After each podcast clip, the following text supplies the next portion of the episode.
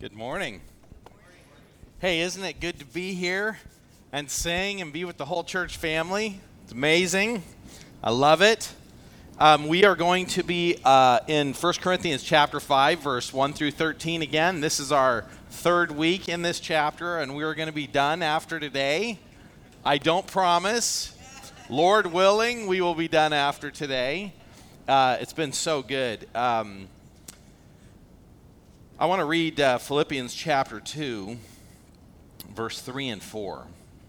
This is what it says Do nothing from selfish ambition or conceit, but in humility count others more significant than yourselves. Let each of you not look not only to his own interests, but also to the interests of others you know the this passage is a challenging passage and we've we've I've reminded us that it is so common for churches and for Christians to read things in scripture that just don't sit right with them and they just go I am not doing that. And it just sometimes we can read things in the Bible that we just feel like man that just seems so unloving and so kind and I can't I just can't figure out how that could be the best thing to do. But one of the things that we know as Christians, and, and this is one of the reasons why it's so important to read the whole Bible, is that as you read the Bible, the whole thing, the Old and New Testament, and then you run across a passage like this, and it's not out of the blue. We read it and we go, okay, I've heard a bunch of stories about what happens when people live in sin and how destructive that is. And I've seen how God has worked through people who are willing to confront and to intervene. You know, I think about the King David, you know, he's in sin. We look at the destruction and all the bad things that happened into his life because he wandered into sin. We think about Nathan. God gives Nathan a message and he says, Go talk to David. And Nathan goes and talks to David, and we see the blessing that comes out of that. And, and so when you take that as well as all the other stories in the Bible, and when you have that in your mind, and then you read this passage, it actually makes perfect sense. And even though it doesn't, even though it makes perfect sense, that doesn't mean that it's easy to do. That's one of the reasons that when I read Second Corinthians, it's so encouraging and so helpful. Because you read 1 Corinthians chapter 5, and we're going to read it in a moment, and Paul is just so decisive. He just says, Do this. And it's drastic, it is extreme, and you just think, man, you know, how, how could he just be so hard? But then you read Second Corinthians and you find out how what a grievous thing it was in his heart. How, he, how after he sent that letter, he regretted it, but he didn't regret it, but he regretted it. And it's like when you read how the Apostle Paul felt about doing this, it is so comforting because that's how you and I feel when we put this into practice with people that we love. It is heartbreaking, it is heart wrenching, it is so hard to do. But we do it because we're Christians. And the first thing we know about being a Christian is that a Christian understands that God is the creator of the world. He made the world. He is the ultimate authority. And whatever God says, we do. In fact, you read the Bible, it describes Christians as slaves of Christ. So every Christian starts at the place where whatever God says, I will do. Um, that's the first thing. We submit to God's authority. The second thing that, as you read the Bible, that you understand is not only does God have authority, but God knows everything. Every time God tells anybody to do anything, it is the best thing to do. And there are one story after another that you would say, oh man, obeying God's not a good idea. But as you read the Bible, you realize that every time a person obeys God, that was the best thing to do. And every time a person disobeys God, that was not a good thing to do. And so we realize that God knows everything, so we trust Him. We don't trust ourselves, we don't trust our own judgment. We don't, we don't take what God says and go, well, let me evaluate that and see if I think it's best. Like, if you read the Bible, you know whatever God says is is true. He knows everything. The third thing is that God is a good God and He loves us. And everything that He tells us is for our best. That's the other thing you learn as you read Scripture. And so for us as Christians, we read the whole context of the Bible and then we read this passage, and as heartbreaking as it may be, we just say, No, I'm going to do what God says because He's my God, He's my Lord, because He knows everything, and because He has my best interests at heart. And so as we read this, uh, this could be shocking, but it's not um, because we read it in that context. One of the things that is also really important for us to do is to think about why God says the things that He says. And that's one of the things we're going to consider um, this morning is why does God say when a person claims to be a Christian and lives a rebellious life that you are to remove them from the church? Why does God say that? It's helpful for us to think about it because we want to make sure we know what God's saying. Sometimes people think they're obeying Scripture and they do things that God has never said that they're supposed to do. And so we need to think carefully about what God says to make sure we're actually doing what God says. But also, it helps us if we understand why God says the things that He says, it helps us wholeheartedly obey. Now, do we have to understand to obey?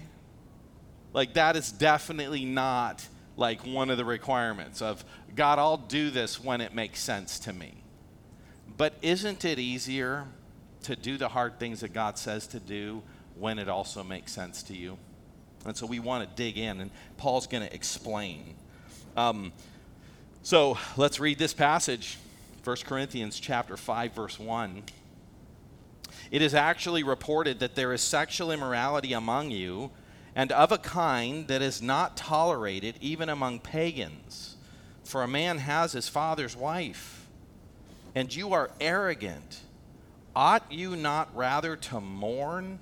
Let him who has done this be removed from among you. For though absent in body, I am present in spirit, as, and as if present, I have already pronounced judgment on the one who did such a thing. When you are assembled in the name of the Lord Jesus, and my spirit is present with the power of the Lord Jesus, you are to deliver this man to Satan for the destruction of the flesh, so that his spirit may be saved in the day of the Lord. Verse 6 Your boasting is not good. Do you not know that a little leaven leavens the whole lump? Cleanse out the old leaven, that you may be a new lump as you really are, unleavened. For Christ, our Passover lamb, has been sacrificed. Let us therefore celebrate the festival, not with the old leaven, the leaven of malice and evil, but with the unleavened bread of sincerity and truth. Verse 9 I wrote to you in my letter not to associate with sexually immoral people not at all meaning the sexually immoral of this world, or the greedy, or swindlers, or idolaters, since then you would need to go out of the world. But now I am writing to you not to associate with anyone who bears the name of brother if he is guilty of sexual immorality, or greed, or is an idolater, or a reviler, or a drunkard, or a swindler, not even to eat with such a one. For what have I to do with judging outsiders? Is it not those inside the church whom you are to judge? God judges those outside. Purge the evil person from among you. Those are powerful words. And I think it's really important for us to understand like that that that end section um, it, it, would be easy. Like I used to have this friend that, that when I was working in construction, I would always invite him to church. And he would always say, Oh, trust me, you don't want me to come to church. Man, I'm a bad person. If I came to church, lightning would strike. I can't go to that place. And um, man, what a, what a, what a, um, a misunderstanding in some sense of what the church is. No, sinners should come to church there are Christians who, when they fall into sin, and this is a common thing, what happened to Adam and Eve when they sinned? What they do? They hid. And how often do Christians who fall into sin hide? Somebody blows it. Somebody commits some terrible sin in their life, and church is the last place that they want to go. That, that's, a, that's a natural reaction to sin, and that is not how any Christian should respond to sin. If you blow it, if you sin, man, you should go straight to church.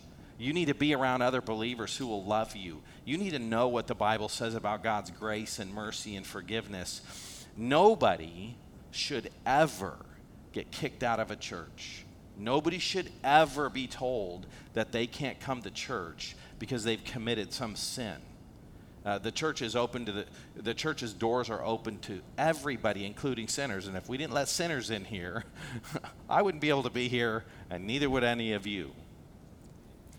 But there's a difference when a person says, "I'm a Christian," and then lives in open rebellion against God. And what this passage says is that anybody who does that, don't associate with them, don't allow them to come to church. So let's dig in here and let's think through a few of these reasons. Here's the first one is that a lack of repentance from sin corrupts other believers. So that's one of the things that we need to understand is that that our, our first the first and foremost thing in our mind when we address sin in another person's life is their well being, their best interests. The number one reason that people don't confront people in sin, that people don't step in and address things. When you, when you have a friend that you find out just decides they're going to live some sinful lifestyle, when, when, you're, when you know somebody who they're considering a sinful choice and they've just decided, I'm going to do this, the number one reason why people don't address it, when, when people's kids, are struggling with sin, they're failing to live the way God tells them to live. The number one reason that people don't address it is because they are self centered, they are selfish, they love themselves more than they love other people. And people just think, hey, if I confront this issue with my kid, my kid will never speak to me again. That will hurt my heart. I cannot bring myself to do that. I cannot suffer the loss of a relationship with my kid. If I talk to my friend, man, I've seen the way they respond when other people address sin issues in their life. They are going to unload on me. They are going to be angry with me. I'm going to have this conversation with them, and it's going to go poorly, and I am going to feel terrible afterwards. I would way rather feel like a nice person. And here's the funny thing everybody defines that as love. I want to be loving. I don't want to say something that will hurt somebody's feelings when the truth is that is not love, that is selfishness. And so when we address sin in somebody's life, it is because we love them. It is because, like when you address sin issues in your kids' lives, it is because you love them more than you love your personal comfort.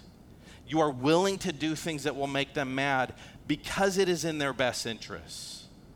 And one of the things we find out is this church got this letter from Paul. They did what he told them to do, and it turned out good for the person that they kicked out. He came back. That's Second Corinthians. This worked well. There are so many moms and dads, there are so many churches, there are so many Christians who suffer a destructive life because nobody cares enough to hurt their feelings. Nobody cares enough to tell them what God said they were supposed to tell them.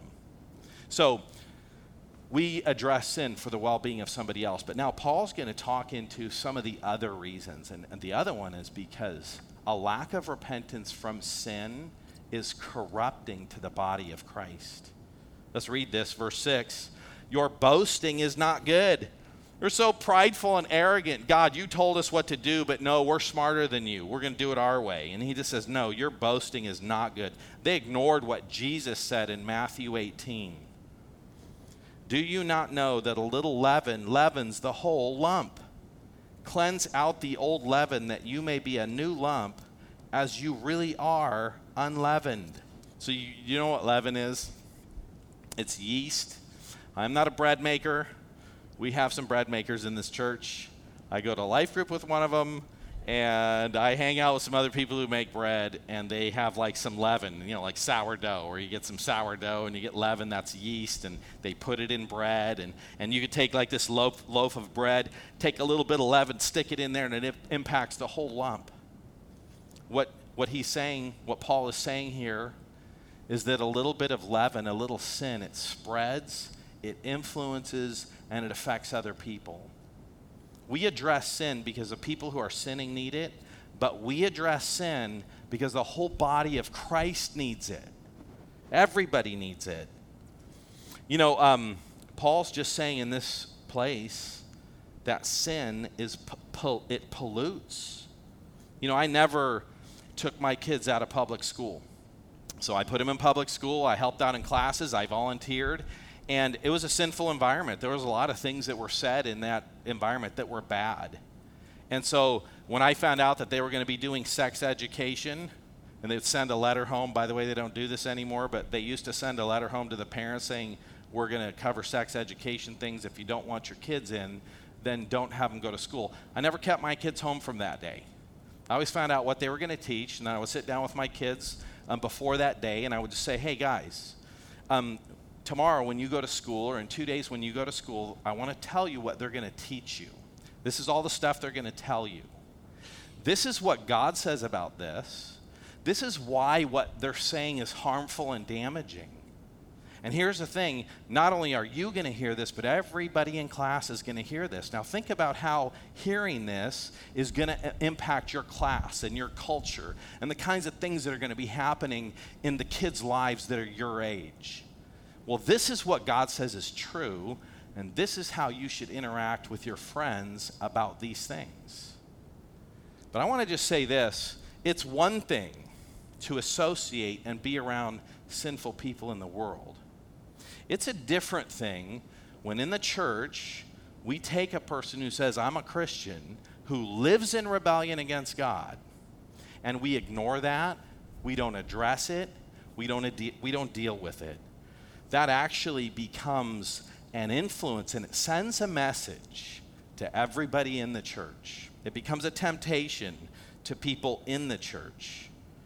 You think about how destructive sexual immorality is. So, we're in 1 Corinthians 5. 1 Corinthians chapter 6. Next week, we're going to talk about lawsuits. And then after that, we're going to talk about sexual immorality and actually what the Bible says about that specifically.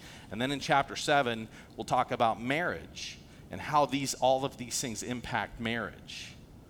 But one of the things that we recognize about sexual immorality is it's destructive. It destroys. It harms. But does it always seem that way? Have you ever looked at somebody living a sexually immoral life and just thought to yourself, kind of seems like they're having a lot of fun? This doesn't actually seem like a terrible thing for them. It looks pretty inviting. And what ends up happening is sometimes when we take sin and we leave it under, unaddressed, it seems okay. Think about Eli's kids, right? Um, Eli's kids are priests. They're sleeping with the women uh, in the tent of meeting, so people's wives are going to make their sacrifices, and the priests are sleeping with them. And this is going on, it's going on and on and on. You think there was ever somebody who was like looking at his neighbor's wife and coveting his neighbor's wife, and then he finds out that the priests are sleeping with his neighbor's wife, and he sees nothing happening to them?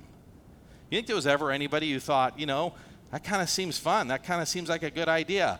Uh, the Bible talks about how this sin is terrible and destructive, but when I look over there, it doesn't seem too destructive, it doesn't seem too terrible, it kind of seems like a cool thing. You think anybody had that um, image in mind. Now, God was being gracious and merciful, and He had a purpose in allowing that. But eventually, people look at these two, these two priests who God just kills. And I think looking back, you can go, okay, maybe that wasn't so fun and such a good idea.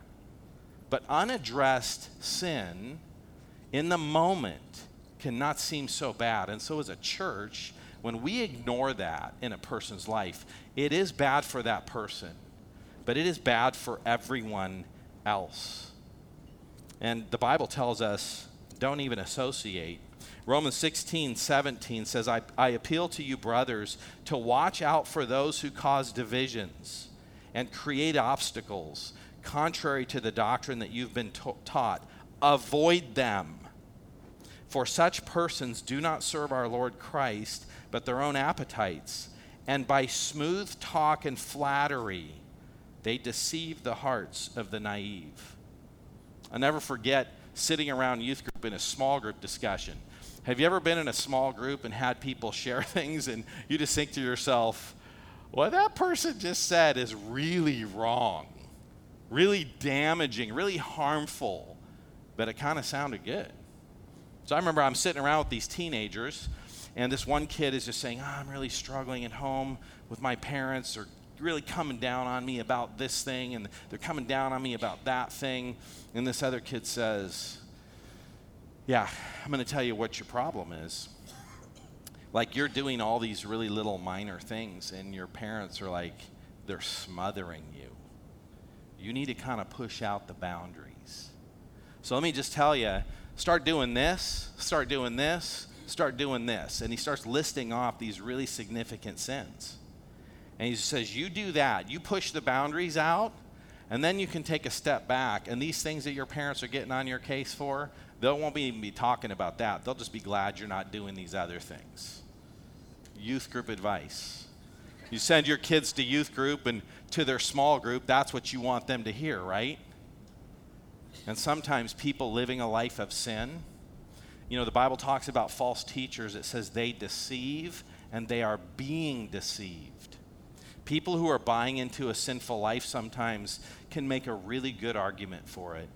And when you leave people in church who are doing that, who are not brokenhearted, who are not repenting, that kind of thing spreads. And, and we can start to look at it and we can start to see it. And Satan can use that to be destructive.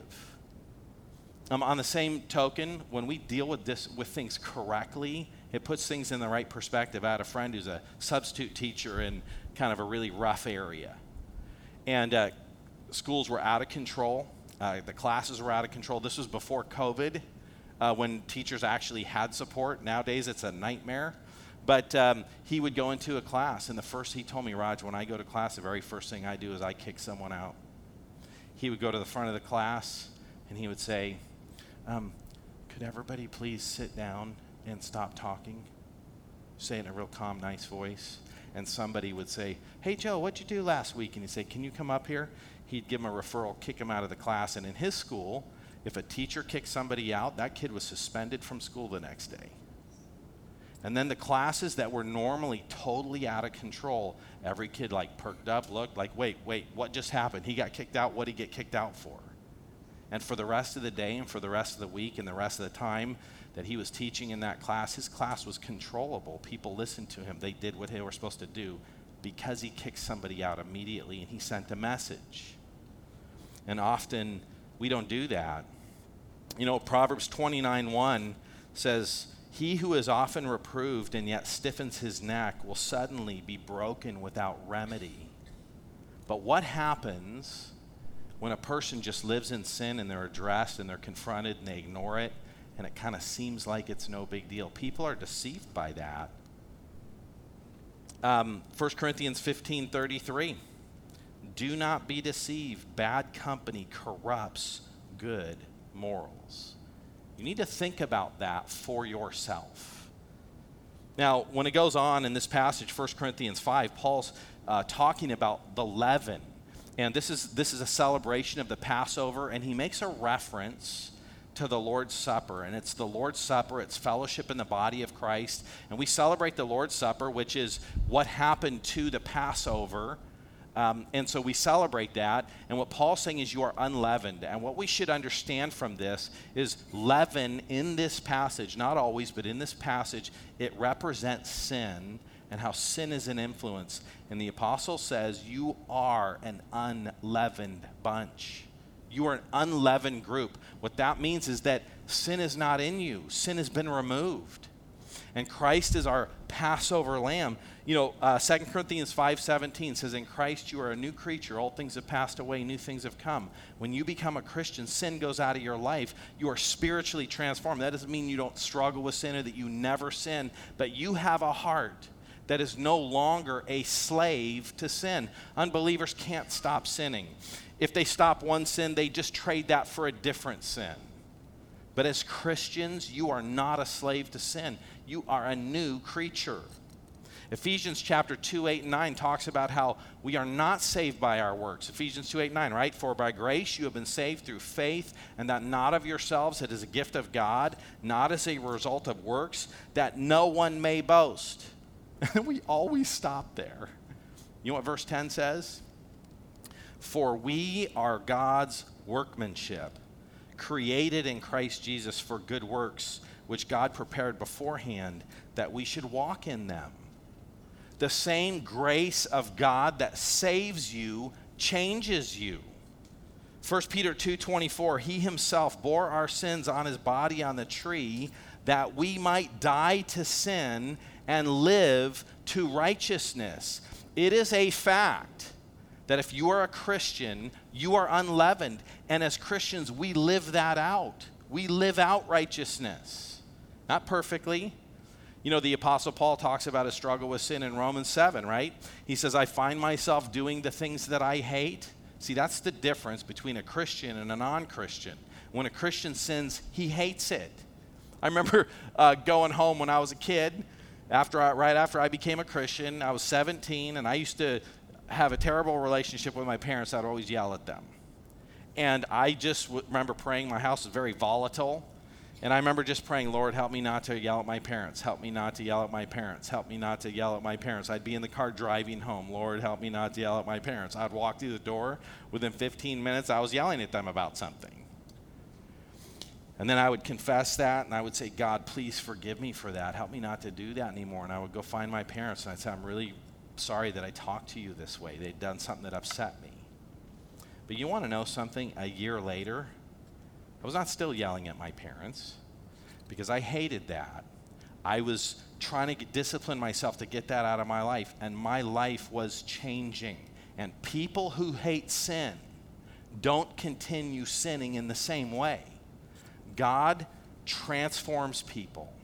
Uh, I've talked to many people who become Christians. In fact, a friend of mine, uh, he, was, he was an elder in my last church, and he talked about how he got saved. And it was because somebody shared the gospel with his wife, and they had this really hard, difficult marriage. And she became a Christian, and over a year and a half, he saw the transformation in her life.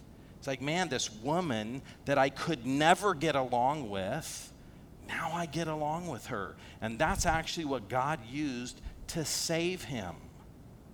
That's what happens when people are Christians. You know, the Bible says it this way in Luke For no good tree bears bad fruit, nor again does a bear, bad tree bear good fruit, for each tree is known by its fruits. Um, God cares about sin, and it spreads, and it's not something that we should just ignore. Here's a second thing a lack of repentance from sin pollutes worship. Have you thought about that? ever read Isaiah chapter 6? So God gives Isaiah this vision of his throne room, and Isaiah comes into the throne room. And when Isaiah sees God, he says, Woe is me, for I am a sinful man. When we think about who God is, when we think about his presence, that is a terrifying thing for a sinful person to be in God's presence. When you come to church and you have unrepentant sin in your life, and you're singing and you're worshiping, it pollutes worship. It puts a block between you and God. Psalm 66, 18. It says, If I regard iniquity in my heart, the Lord will not hear me. Have you ever thought about that? You're living in sin, right? You're intentionally disregarding what God says. And then you say, Oh Lord, please help me not to get fired. Lord, help me to get a raise. Lord, help this to happen. Lord, I really want this new car. Lord, I really want this. Have you ever thought about the fact that the Bible says that when you make a place for sin in your life, God doesn't hear you? You know, people are like, man, God never answers my prayer. Yeah, you're living in rebellion. Psalm 66, 18. God doesn't listen to you. It harms your relationship with God. That's what it says in verse 7 For Christ, our Passover lamb, has been sacrificed. Let us therefore celebrate the festival not with the old leaven the leaven of malice and evil, but with the unleavened bread of sincerity and truth. So the Passover lamb, you know what that is? By the way, you cannot understand the old the New Testament if you don't know the Old Testament. so many people we're, we're New Testament people. We're under the New Covenant. Just read the New, Testament. Just preach through the New Testament. Yeah, you can't understand the New Testament without the Old Testament. Passover lamb, leaven. Like, what is all this stuff? So, this was when God destroyed Egypt. You guys know the story of the Passover? I'll give you a quick summary of it. God tells Abraham, I'm going to make you a great nation. He says, and, and then I'm going to give you the land of Canaan. And then he says, but not for a long time. Because Canaan's super wicked, but their wickedness isn't complete. I need to give them time to repent. Did you know that? That happens before Israel goes to Egypt. And then God sticks Israel in Egypt, and you know the whole story of Joseph, and God makes Israel grow. And then Egypt starts oppressing and persecuting God's chosen people. And then God says it's time for Israel to come out. And then the Exodus happens. And everybody wonders why, after Israel left Egypt, why did they go kill every man, woman, and child in Canaan? Well, it's because God said, I'm going to give them time to repent. And then when they didn't repent, he sent them to punish Canaan. And so Israel wiped everybody out as an expression of God's judgment. But God's judgment was also poured out on Egypt. And there's all these plagues and there's all those things. And the Passover was when God says, Okay, I'm finally taking you out. And so this is what you're going to do I'm going to send a plague on everybody in Egypt. I'm coming, the angel of death is coming, and the firstborn of every household is going to die.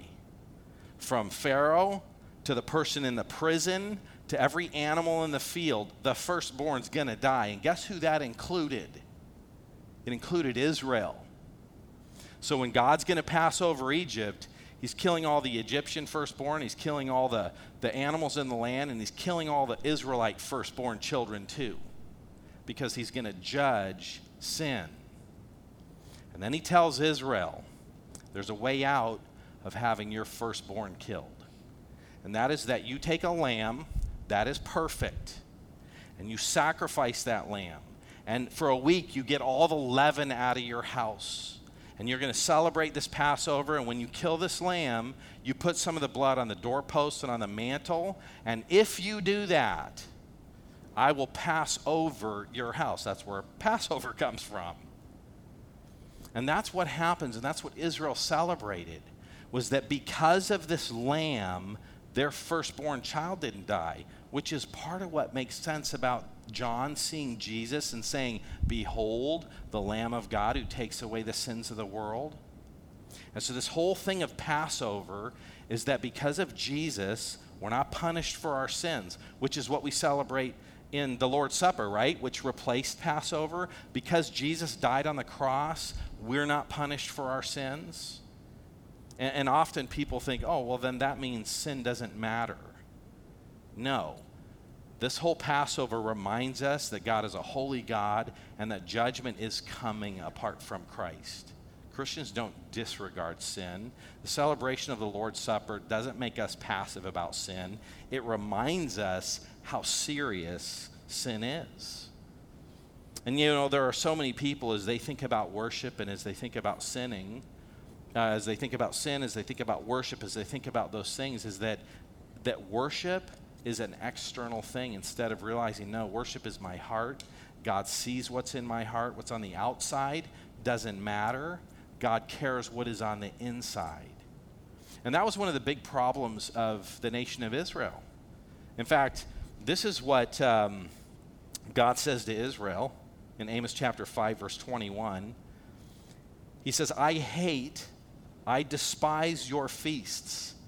I take no delight in your solemn assemblies.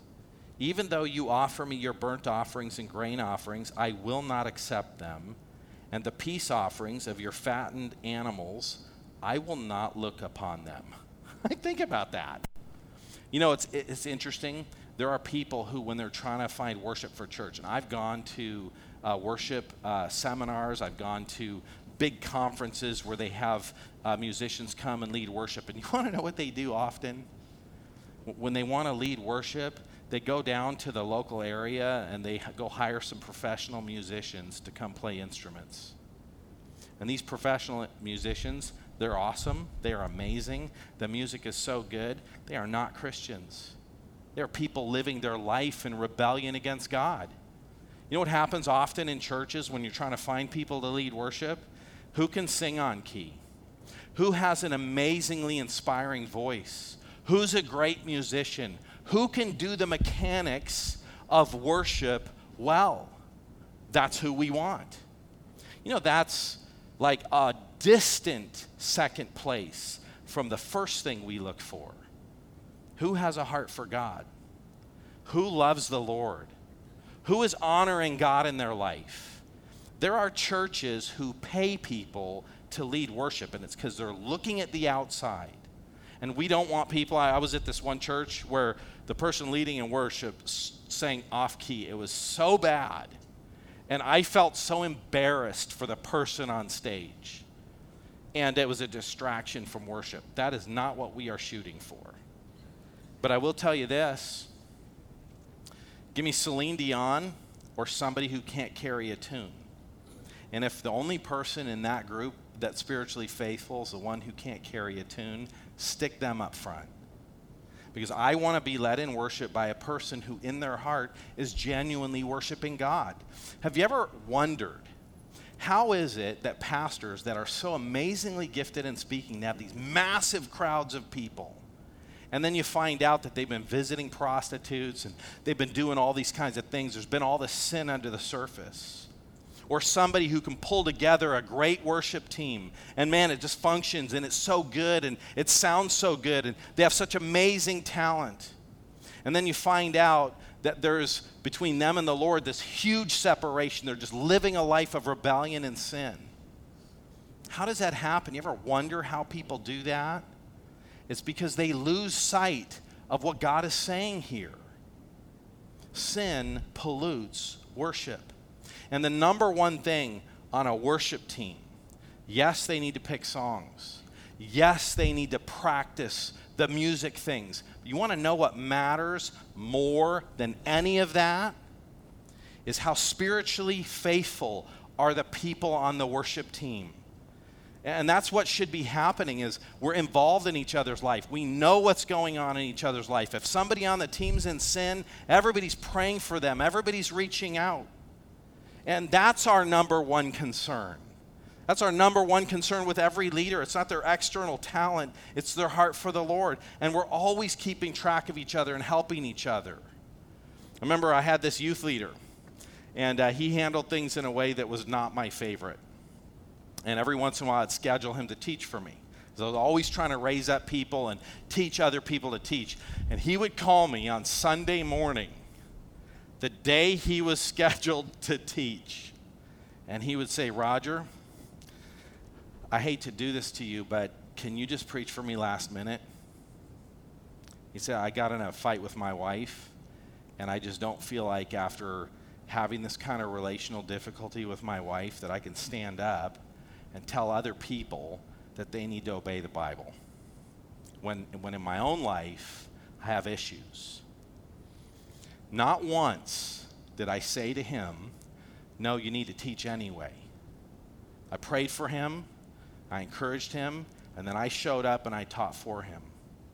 And one of the things that I encouraged him with is 1 John 1 9. It says, If we confess our sins, he's faithful and righteous to forgive us of our sins and to cleanse us from all unrighteousness. If you got in a fight with your wife, tell her you're sorry and then get up here and teach. Like, you don't need to dump this on me last minute. But I will tell you this I was very thankful and I was very appreciative that in his heart, he cared about pleasing the Lord more than other things. And I wish more leaders were like that. More people should do that. And if a person has a sin issue that they're struggling with, sometimes they need to step out of the things that they're doing sin pollutes worship, and especially as it relates to the Lord's Supper. The Apostle Paul specifically told this Corinthian church, he specifically told them, in chapter 11 that there were people who were sick because they were showing up and taking the Lord's Supper with unrepentant sin in their life. He told them that God was killing some of them. Like people looked around the church and they're like, wow, Joe was young. He seemed like he was healthy. And then, like, after the Lord's Supper, the guy just ups and dies. That was weird. And he started noticing things like that. And Paul says, hey, just for clarification purposes, God kills people or is killing people in your church because you're um, taking the Lord's Supper in an unworthy way. Everybody's like, oh no, that was God in the Old Testament. He's not like that in the New Testament. Really? 1 Corinthians 11 is in the New Testament. And God is just saying, um, I don't care about all your music and your offerings. I want a heart that loves me. And so he's telling them that part of the reason you need to address sin is because sin pollutes worship. Here's a third thing professing believers who hard heartedly refuse to repent must be avoided. Paul says, stay away from them. Let me read this to you. I wrote you in my letter not to associate with sexually immoral people. Um, one of the things you find out is that First Corinthians was not the first letter to the Corinthians, there was a different one. And he writes to them, and here in First Corinthians, he's referring to that first one. This is a side note. Um, th- whatever that letter was, was not meant for the entire church. You know, some people are like, oh no, God wrote this letter just to that church. It doesn't really apply to me. God wrote the Old Testament to the Old Test- uh, to the Jews. It doesn't apply to me. No. Anything that doesn't apply to us isn't in the Bible.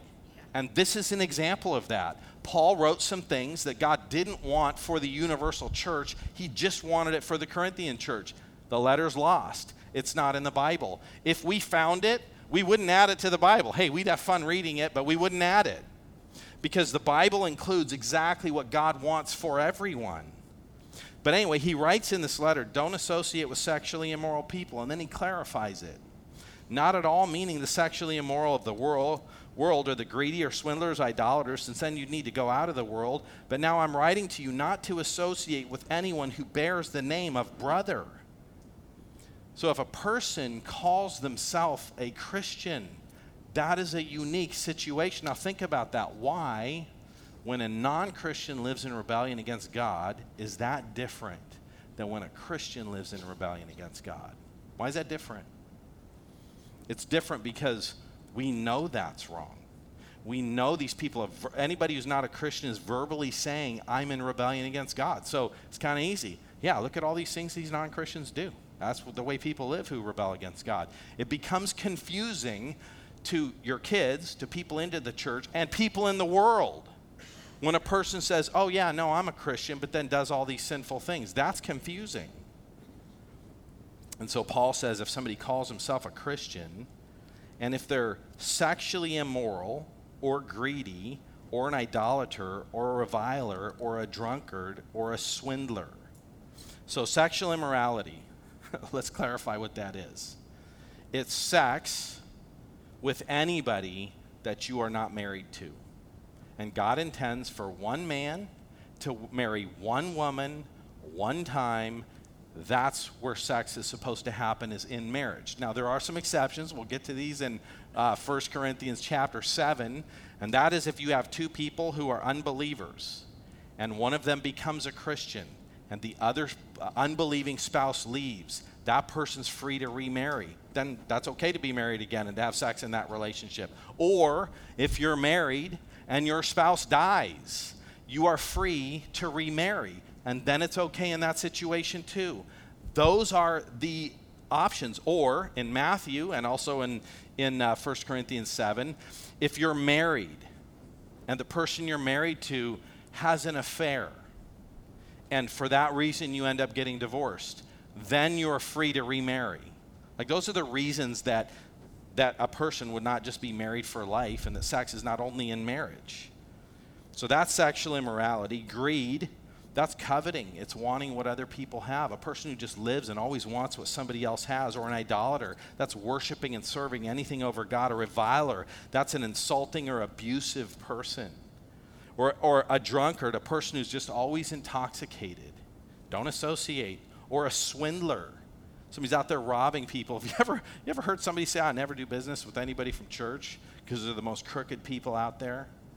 We should never let somebody come to Foothills, be a part of Foothills, and then go out and rob and steal and defraud people and just go, yeah, I'm a Christian. I go to, I go to Foothills. And then everybody lowers their, their guard so this person can just take advantage of them. Man, anybody like that? Don't associate with them. We don't damage the, re- the reputation of Christ by putting a stamp of approval on people who live in rebellion against God. And I would say too, you know, Titus 1:16 talking about false teachers. It says, With their mouths they profess him, but by their deeds they deny him. And when people live like unbelievers, we just say, That's the way an unbeliever lives. You're not a Christian. You know, Jesus said that same thing, right? In Matthew 7. They'll say to me on that day, Lord, Lord, didn't we do miracles in your name? That's professing with the mouth.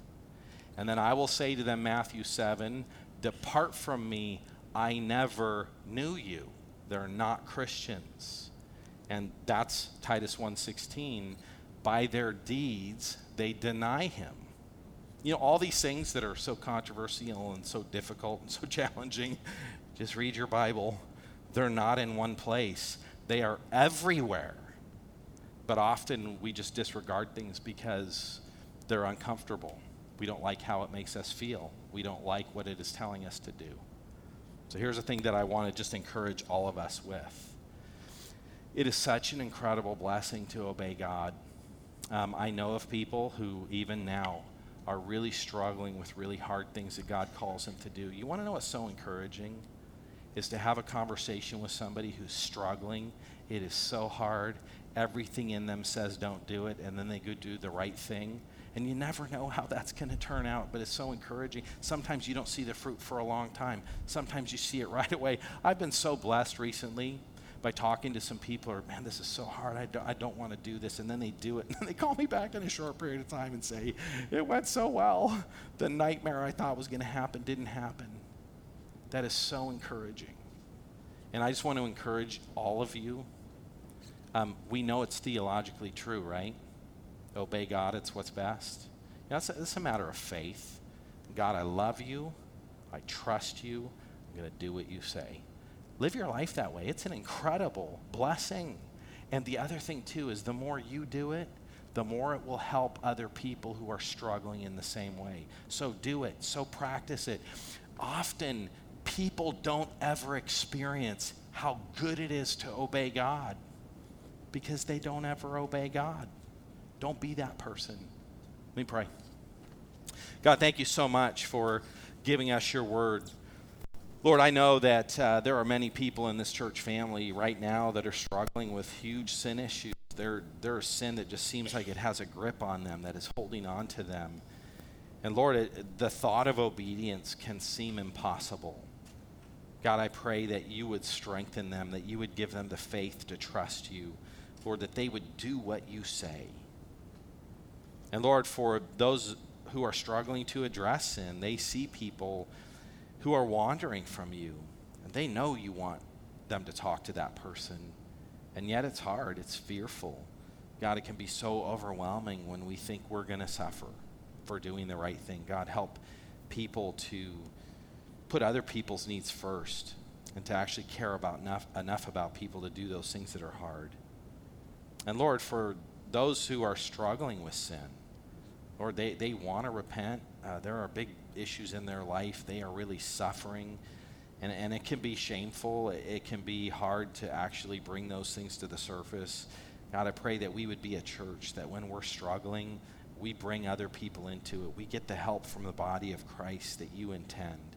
Lord, help us not to wait until it's too late. And God, I also just thank you that in one sense, it is never too late um, to start doing the right thing. So help us as a church family. Help this church family to be a loving, gracious, merciful place, but that is a church that is willing to do the hard things um, for the sake of others in your name. Amen.